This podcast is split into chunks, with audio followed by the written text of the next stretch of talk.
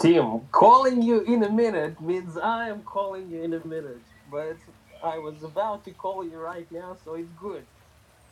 Yeah, as you'll see, I didn't actually see your message, so wouldn't have a clue what you said, so hence calling. Okay, fair enough.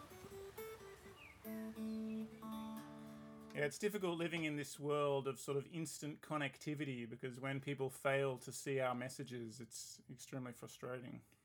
It is frustrating because it's it's instant connectivity, as you say. It should be, acknowledged. For sure. I mean, you just need a direct mainline, deep into my brain so that I can't possibly miss the message. Yeah, that should be it. I mean, it should be private communication should be like just direct brain to brain. Not all of it, because you don't want all the junk in your brain, right? You don't want all the Facebook ads into your brain. Sure. You don't want that junk. Well, actually, for a second, I thought you meant the opposite as well, because you don't want people to have access to all the junk in your brain, because that could be highly embarrassing. Yeah. And yeah, but it should be, you kind of give access to it. It's not like you have it by default. It's more like you give, a code or a link, and then it can, he or she can... For sure. I mean, communicate the message you directly into your brain or something. I think that really one of the biggest issues, though, and this would just make that worse, with social media and instant connectivity and all that, is the cost of task shifting. Constantly being distracted and broken out of whatever state. Like, if you're not in the same state of mind for long periods of time, I think you're going to suffer. If you don't get that opportunity to focus on stuff. Yeah. Yeah, no, that makes sense. Yeah. Anyway. Yes, I guess we kind of see it already happening. Definitely, yeah. No, but, I think it's massive. People who constantly shift between their Facebook and their work, or their phone and their computer. Completely. You can see how they're less productive than... Definitely. I mean, I feel it very much in myself, I feel that... I feel it in my fingers. I feel it in my toes. Yeah, it's an entire, a whole bodily sensation. Yeah, working... Christmas is all around you.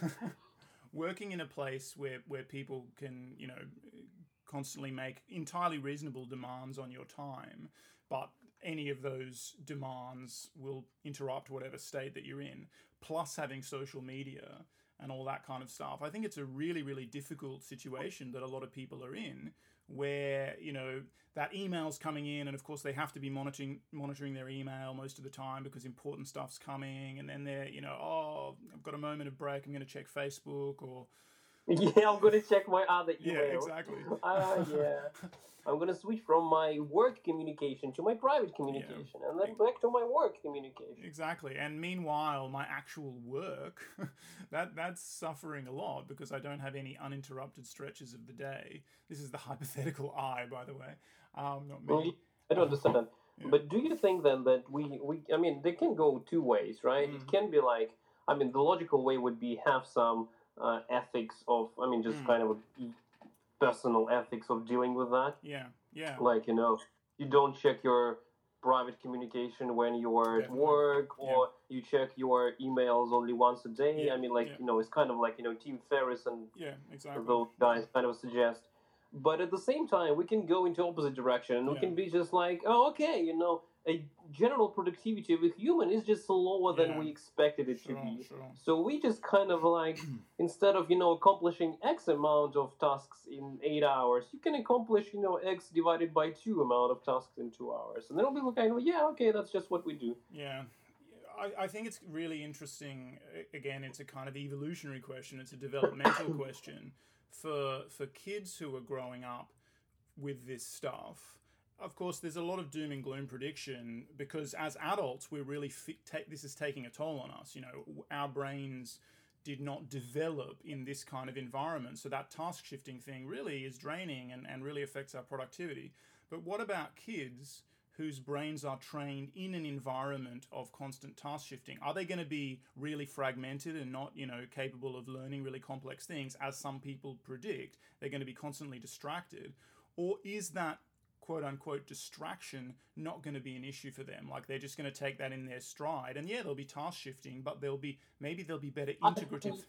I don't think you can, override human brain to that extent. Well, we just don't know the limits of the human brain, though. We assume... Yeah. And I think, I'm very much on the side that for deep biological reasons, we need, these long, uninterrupted stretches of focus. We need to not get too attached to our, internal dialogue and all of our auto-generated brain act. Obviously, I'm... Yeah, but when you are interacting with people on social media, you're not attached to your inner dialogue. You're constantly, putting it away because you're constantly saying something to other people. So I would say, if anything, you would be less aware of what's happening inside you than more. You would be just constantly unaware of what's happening in your brain because you're constantly directing your conscious activity towards producing some form of communication with somebody. I think that's true. Constantly, being blind to what's happening inside you, I think. Yeah, no, I think that's really true. Obviously, this is speculative, but I think that there's kind of a deeper principle, which is about the fragmentation. Again, it's the task shifting thing. It's about the fragmentation of your, cognitive workspace or whatever. But I think that there's a cost in terms of cognitive loading that is imposed by that. So you're absolutely right that you might not be now attending to your internal dialogue, but you'll be attending to something that's inherently fragmentary and that is, again, it's constant attention shifting. This is really speculative, and I know that. But I think that one of the reasons why attending to your internal narrative and your auto-generated brain activity too much, the reason we need breaks from that, is because it's inherently more fragmented than the external world in some sense. The external world is basically, coherent in certain ways that our consciousness and cognition evolved to process. But our auto-generated activity, it's like the task shifting thing. Our attention is constantly snapping from one thing to another. Things are not necessarily constrained by any kind of logic or structure because they're flitting all over the place. And so that's why I think, that you need to take that break from that in order to let that structure come back in from outside, so to speak. And that helps you to order your internal activity as well. If you only pay attention to the internal activity, like neurotics and, people who spend way too much time in their own head. And, obviously schizophrenia is the worst pathological form of this because you kind of can't tell the difference anymore between activity that you are generating, the auto-generated stuff, and the external stuff. So the whole thing becomes chaotic and incoherent. That's why I think meditation is so. Huge, you were basically destined to come to meditation in this spiel. Yeah, of course. But, of course. That was. Yeah. you kind of derail yourself with schizophrenia, but then you came back to meditation. Came back to meditation. We were going here from the very beginning, so that's fine. Yeah. I mean, to the same point, I wonder how much, how much of our biology constrains us towards communication that is not face-to-face. Mm. Because we basically, evolved to read people when they are present, in the same physical space as us, right? Absolutely. We read their, emotions, we read their facial expression, we read what they say, judging by their body language and so on. So, in tones, intonation, and at least that is important, right? And now we have all that textual communication that strips away all of it. And so, I wonder to what extent we are incapable of communicating, through those means, effectively. Yeah. I wonder if it's not just, us as a generations, right? Not ready for that, and kids may be ready for that. I wonder if it's just we as, biological machines are right now incapable of that, and it will take 1,000, 10,000, 100,000 years to develop some framework to be able to do that, because what we see now stems largely from that, right? People misreading other people's, words, misattributing emotions to people's words, especially if they're, in Twitter when they're, taken out of the context of people's thinking in general. Absolutely. So like there is a lot of that happening, and I don't think we basically have a way out of it. Sure. I mean, I think even, we can look at our own text-based correspondence as just a ready example. We know each other extremely well, but there's that constant misunderstanding and that constant, you're always slightly off balance because you can't, the tone is so much supplied by your own reading of the text that, conversations can be completely derailed and go in funny directions, negative directions, because you're constantly feeling that kind of, anxiety. Because again, the person isn't smiling at you and leaning back in their chair really comfortably and all of that kind of stuff. Jokes especially suffer. Yeah. Well, you can just teasing somebody and the person takes it badly because he's that guy is getting on. Yeah. He's bullying me, fuck you, motherfucker. And then the other one is well, fuck you if you can't take a joke. Yeah, absolutely. And I think that there's probably a special kind of skill to being really humorous in the text-only medium. But even if one was really good at that, and there are obviously some, there are Twitter comedians and stuff who specialize in that kind of thing. It would still be difficult in your personal communications because people, people expect you to be serious some of the time, and they're not going to be able to tell the difference. But in terms of the broader evolutionary question that you're asking about whether the brain is capable of, if you grew up in that environment, of adapting to that form of communication, or indeed to what I was saying before, the constant task shifting thing. I mean, I guess we don't really know. It's something to do with the limits of the brain's plasticity during development, right? So it's about how deeply ingrained certain behaviors or certain contexts for cognition and consciousness are into the deep structure of our brain. Yeah. And I guess you would think that they're going to be pretty deep. As far as I can understand, it's it's basically down to mirror neurons, and so that as far as I can understand, it's basically down to anatomical structure of the brain more than the plasticity of the brain. So you have specifically designated neurons that read others and then they translate others' behavior into your behavior so that you can understand them. Yeah, definitely. But we still don't know that's entirely true. But we still don't know the limits of our ability to learn, especially, learn developmentally. Yeah, that's true, yes. So it's hard to predict because, a different question is what would some kid who grew up completely isolated from actual people and reading their body language and all that kind of stuff and only had social interactions online, that's one question. And we can speculate that they're going to have all kinds of difficulties and that it's a kind of sensory deprivation. So they're not going to, develop proper social skills basically. But that could, have really pathological consequences.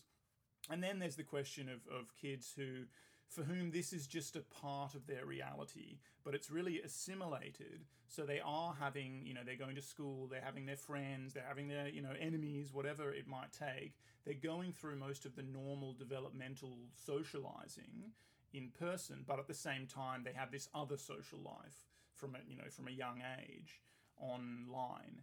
So those are two different questions, right? And I think you get two different outcomes in the two different. Yeah, I think that in case when you have a person who has normal social life and online social life from the very beginning, I think he will just have two personalities. I think it will just be deeply fragmented, and it will be one of his personality engaged in social conversations, and another would be engaged in the online conversation. So I guess I think he would. The question, two different persons, basically. Yeah, well, you might be right, but and it's when you're driving and when you're walking, it's different states, right? Yeah, it's trite to say it, but we're all different people in different circumstances, obviously.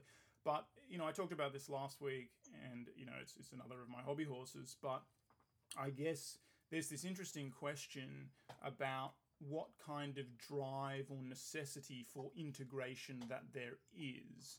There is this concept, and I think it's very widespread, of self-realization as, you know, somehow putting all of these things into harmony with each other and really integrating them so that you don't, again, it's like a task shifting thing. You don't bear the costs of having to be a different person in lots of situations because you're basically comfortable just quote unquote being yourself.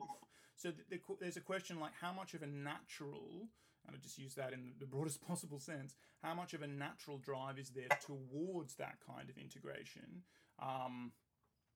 And therefore, you know, again, with these kids who have their two separate lives, will they, particularly those of them that you know, go on to become a little bit older and maybe hopefully wiser and you know, their learning about everything becomes deeper, to what extent will there be an impetus in them towards integration? And then they won't have two personalities and they won't be fragmented. I mean, just judging by my own, you know, experience with different, you know, skills and tasks. Sure. Like it comes really relatively, you know, late. So you have, I don't know, your, you know, whatever, you know, writing skill, right? Yeah, so you write stuff and you talk about things, and you can be, you know, at least I was more proficient in expressing my ideas via, you know, written media than via oral media. And so when I was writing things, you know, I would get different ideas. I would have different ways of shaping them. And now I have the same thing when I'm writing in Russian or writing in English. Yeah, yeah. I would think differently. And they're not necessarily connected. So they would be, you know, two different modes of thinking. So I would be blind to some idea if I'm writing it in English. And in Russian, it will be just, you know, snapping perfectly. I think that's an amazing point. And you know, I obviously I'm not proficient in two languages, but yeah, I have the same exact experience as you with, you know, writing versus speaking. And that's why adapting to Dragon and various, you know, dictation software has been so hard. And I felt that there was this real impact on you know, the quality of my thought and the structure of my writing and all of that stuff. So I completely agree with that. And I don't think that will ever change. You know, I also believe that an hour spent just improvising on the guitar will change the way I think about things too, even though ideally I'm not articulating any thoughts in language, in like verbally in my head during that period. I actually think when I return to things, there's somehow, you know, there's some likelihood of them being changed again, which meditation is the same thing. That's actually the key. Maybe exactly because you're not, you know, exercising your verbal capacity while playing guitar, it will have effect on your verbal capacity. But when you're actually talking about stuff, you're putting them in the concrete structures, and those structures then they affect other structures. So when you're, you know, talking online, you have it's like, you know, you have like spatial memory, right? I mean, not spatial memory, but it's more like, you know, space aligned memory, whatever the term is. Sure. So when you go into the room, you suddenly, you know, remember stuff that you were doing in this room, but you no longer remember things that you were doing outside of this room. Like, you know, the feeling, right? Yeah, of course. So you have that phenomena because you're communicating online, and it feels like a different space, right? It is a different space essentially, and then you are tying to that the specific verbal constructions. So you have like you basically, you know, having a specific memory, you know, whatever reservoir that you designated for this space, and within it you structure it using, you know, verbal constructions that are rigid, and unlike music, which is not rigid in a sense. So like I would understand why music, you know, why playing guitar and improvising on the guitar would affect your thinking about general things, because it would be essentially like meditation. It is. While it's like, you know, an open space. While when you're communicating online, it would be essentially doing something in a closed state. Well, ish. Where I was going with that is that I think that you know, yes, you think differently when you're writing in Russian and or speaking in Russian than when you're, you know, speaking or writing in English. Absolutely, but you are able to remember when you're in English brain, you know, those, you know, the insights that you had from Russian brain, so to speak, right? So you end up integrating those in some way.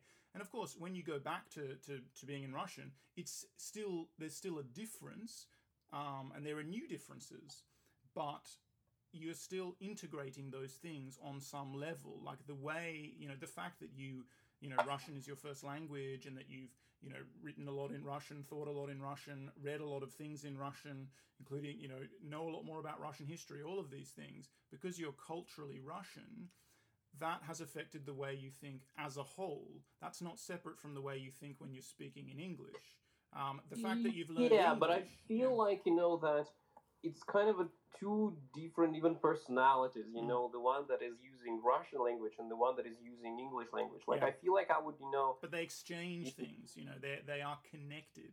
They're more connected than you and I are. They're definitely connected. By far. But, they're definitely connected. Yeah. But in some sense, they are, some aspects would be quite separate. I mean, there's definitely no cross-pollination between my Russian and English stuff. I mean, yes, especially like, like for writing, if I'm, writing, I don't know, a dialogue, like it would be largely affected by the way English people, speak. And because I guess because of, movies, because of, English novels, I guess of that. Yeah, for sure. And it would be then, in Russian, it would turn English derived. Like it would not be proper Russian, if you know what I mean. Mm-hmm. Like people don't speak in Russian the way I would write it. Yeah. But... Then if I'm writing, something that is not like people speaking, right? If I'm writing about people's emotions, then it's actually fascinating how I would be, sort of impaired by my ability to, look into characters' psyche because I am writing it in English or actually in Russian. Like, certain things would be open for me in one language and would be completely closed. Like, it feels like, you're trying to remember a word, but you can't remember a word, right? Yeah. So that there was a path here, but you just can't take it. Mm. Yeah, and I can completely, again, I don't have the facility with two languages, but I can very much understand what you're saying and relate to that. But I still think, and of course there's going to be some limits on the degree of integration perhaps, although, we can't know because we've got a long way to go on our paths towards integration, if that is a goal, that, self-realization type goal. Again, each time you come back, so to speak, like there's some still central self in some sense. You do have two different selves, but there's a Venn diagram of selves, if you want, and there's this, nucleus of self, which is common to both Russian Ivan and English Ivan.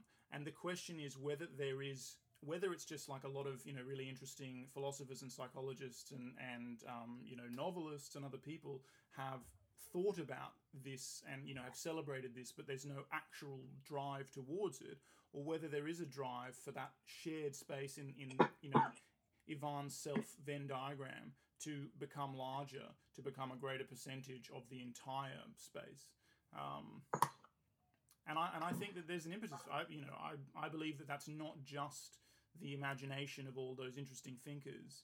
I believe there is an actual impetus towards that, and that the more, it's not a single I agree, but my just point is that it comes late, first you develop, separately two things, and then they kind of integrate. It's like, when you're doing, I don't know, martial arts and you're doing yoga, and essentially they don't integrate for you, but then when you get better at both, you're like, I see how they connect.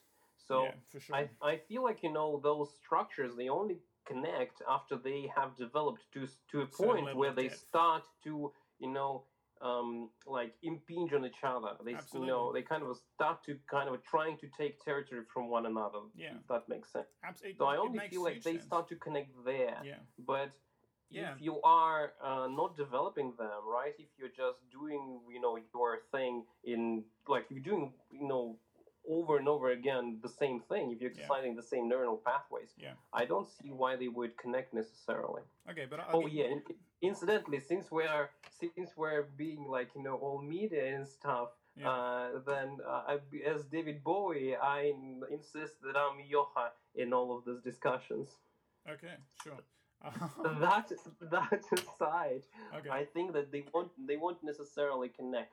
Yeah. Okay. So I'll give you a utopian vision Yeah, give me the utopian vision to react to of like the cultural development.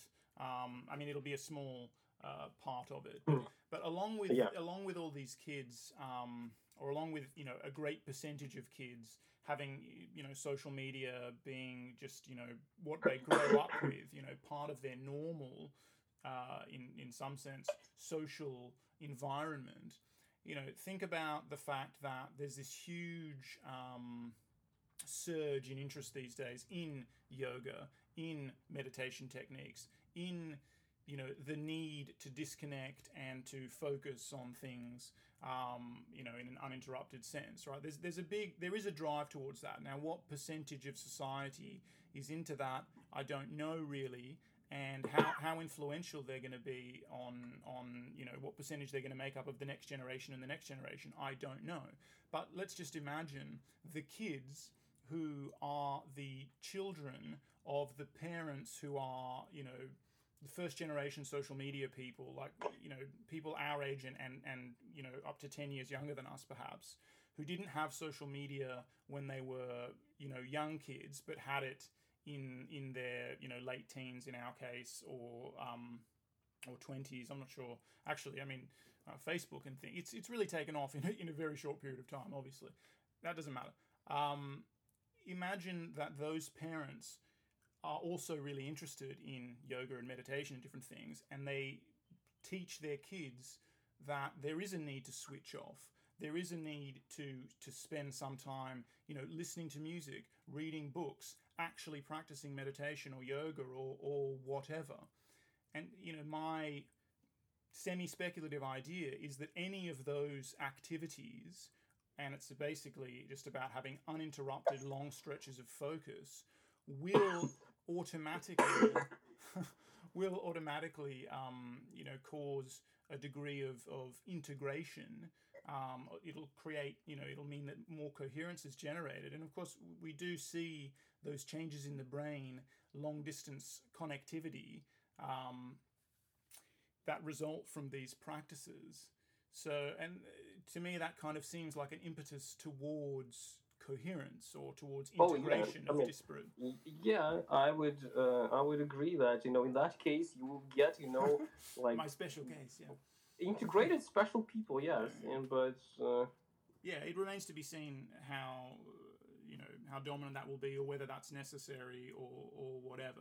But that's that still won't be average, right? So you have physical education lessons, even not many of them. You still have them at all schools, right? Yeah. People play at basketball, football in schools, but how many amongst them do actually, can actually play it? How many of them actually can run or something? Yeah, sure. It will be like, even if you say, even if you make it, a default thing. Like, we all know now that having a good diet is a good thing, but how many people do you actually have a good diet? Sure. So, but if you think that there are like really radical limits to the ability of the brain to adapt to this sort of new social paradigm, okay, if you believe that. And then if you combine that with the belief that, a healthy psyche is an essentially a well-structured and well-integrated one, and I think that, we could make a strong argument that that's the case, then if you combine those two things, it might be rapidly the case that this becomes extremely widely pathological unless people start adopting techniques of focus, and therefore there'll be an even stronger drive towards that, because essentially you'll just have to do that kind of stuff in order to be able to cope with that world of the fairly near future. So there's going to be I feel like that people won't cope then, Like, knowing people, they would rather, be all, upset and all kind of like, oh, I can't cope, I hate my job, I don't hate my life, rather than, finding a way to do something, sure. Finding strength to, to do something. Sure, but think of it like a selection pressure. I mean, this is just, purely hypothetical. But if that becomes strong enough, people are either going to have to deal with it, or then they're not going to be able to cope at all. They're not going to be able to function at all. And, people want to function. So, you know... Yeah, people definitely want to function. But, you know, look at people in the 19th century working in factories, all being miserable. Yeah. You have several generations of that, factory workers. And they will, you know, like, they won't be, you know, unhappy enough to not have kids, you know? And so they will just continue to, you know, have kids. Their kids will be miserable and so on. Sure. Obviously, you know, at some point, either the environment will change or humans will change. Yeah. But... revolution. I mean, think about the kind of revolution that someone like, you know, Russell Brand is calling for. And again, you can argue that is the direct result of the whole... it's not just social media. You know, social media is a symptom of our society, so to speak. But he's obviously arguing strongly that society has become so pathological that we need to break away from it and, you know, start meditating and all that kind of stuff. You know, that's essentially his message. And maybe he's ahead of his time, you know, or maybe he's a crackpot. But I think, no, there's something to what he's saying, that there's a definite need to get off social media. I mean, we've already hammered this topic, but so if that need is strong enough, then you get some kind. I mean, you can get catastrophe. Obviously, you can get the collapse of a civilization, and obviously, you know, you and many other people have been enamored of the analogy between, you know, Western civilization now and the fall of Rome. So that could be social media, could be the you know, the straw that breaks the camel's back in that sense. Mm-hmm. But we come out of the other side of that, and maybe it doesn't have to be anything nearly that catastrophic, but maybe we do go through some kind of, you know, cultural bottlenecking in which it's, you know, generally realized that in order to enjoy the fruits of social media and, you know, unlimited information access and all the different things, in order to really be able to take advantage of that, you're going to need to take a break from it for X amount of time per day and train your brain in different ways. And that could easily become, you know, a mainstream thing within a couple of generations if the selection pressure is strong enough. Yeah. I mean, like, actually, the problem is that we don't take, you know, like, we as a civilization, we don't take mental health as something even, you know, not even like actual. We don't take it, you know, like as real at all. Yeah. So, I think we don't care about our mental health at all, and so but we care, you know, to some extent about physical health. Yeah. And I think, you know, our ability to communicate with each other non-stop now is somewhat the same as, you know, when we discovered the ability to have sugar and fats, you know, in any quantities we want, and, you know, in the first century or decade, we had that ability. I mean, I guess it's like only 20th century, right? Mm. We were just gorging on that, right? And we were being all kind of unhealthy. And then we saw the effect, because it's easier to see the detrimental, you know, physical effect than detrimental mental health is it effect. Easy? I mean, yes. And we were like, oh, okay, we should not eat that much sugar. We should not eat that much fats. Okay, we should have somewhat healthy diet. Okay, that's the established thing. And I think it will be the same with, you know, social media. Not maybe will be, but should be. Yeah. Because it's like, you know, one of the things that we like to do as humans, interact with other humans. I mean, like, our brain is essentially developed for that, right? Absolutely. So it's just one of the, you know, best pleasures in life, to be able to communicate with other humans. And now we can do it nonstop. And so, but we're not made for that. And it's not necessarily good for you to do something that you like nonstop, right? Sure, yeah, absolutely. So, yeah, you know, I guess it would be just like, oh, okay, people, right? Yeah. You know, it's it's the same as, you know, having a healthy diet, having healthy, I don't know, internet diet. Completely. So we're completely agreeing about that, man. Like, that's exactly what I'm saying. If the effect on mental health is dramatic enough, i.e. the cultural selection pressure is dramatic enough, then there will be a rapid pushback. And I think, you know, you're absolutely right about us not taking mental health seriously enough. Or as seriously as physical health. But I think that there is quite a big push to shift that. You know, I think that that's already being pushed back. And, I, you know, I don't see us losing the advances that we've made in that direction. I don't see us suddenly switching back to, you know, completely. Yeah, but we're still kind of a kids, you know. I think the social justice, you know, wars, they are, you know, partially because we suddenly started to take, you know, like our psyche, our, you know, inner state as something real. We're like, okay, we should not make people miserable because, you know, these, you know, X, Y, and Z make people miserable. Yeah. But, so I think it's, you know, partially because of that, because of what you're saying, we're kind of like, oh, yeah, there is actually, you know, inner state, and it is actually as important as your, you know, physical state. Yeah. But, you know, us being kids, we're like, oh, okay, then we will just not say X, Y, and Z at all. Sure. Okay, yeah, maybe that's the way, but maybe there are other ways. I mean, in our discussions of this for years, I've been using the term teething problems, you know, and maybe that's just because I like to maintain an optimistic point of view, but I just see that as a teething problem. Change just keeps happening. And I think that there are a lot of trends, and, you know, we talked about moral progress and progress in history and things last week. I think there are a lot of trends that are kind of moving sort of in the right direction, but as they invade new territory, they always are going to discover new pitfalls. You know, there are going to be new challenges that arise whenever something new, even if it's very good, you know, arises. We obviously see that in evolution in general. I mean, we certainly see that in biological evolution in general. There are all of these, it's the so-called adjacent possible, as Stuart Kaufman would call it.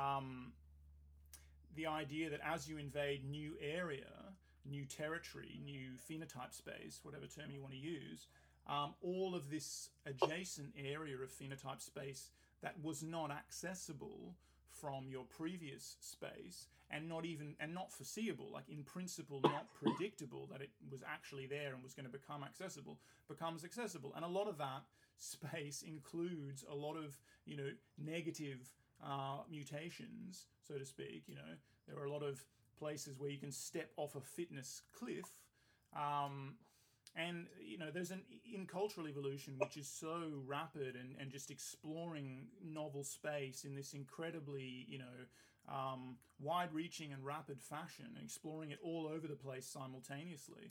There's going to be all of this, all of these, you know, slight decreases in fitness are going to be discovered and rear their heads. And of course, we can't know where that's going to lead, and whether that's ultimately going to lead us into a real fitness trough. And of course, predictions associated with climate change and any other end of the world mythology, scientifically validated or otherwise.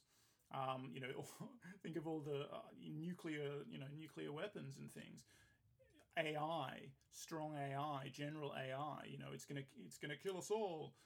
So it's quite possible that we make a discovery which explores an adjacent possible, which is a fitness trough for humans, and we go through a really serious bottleneck.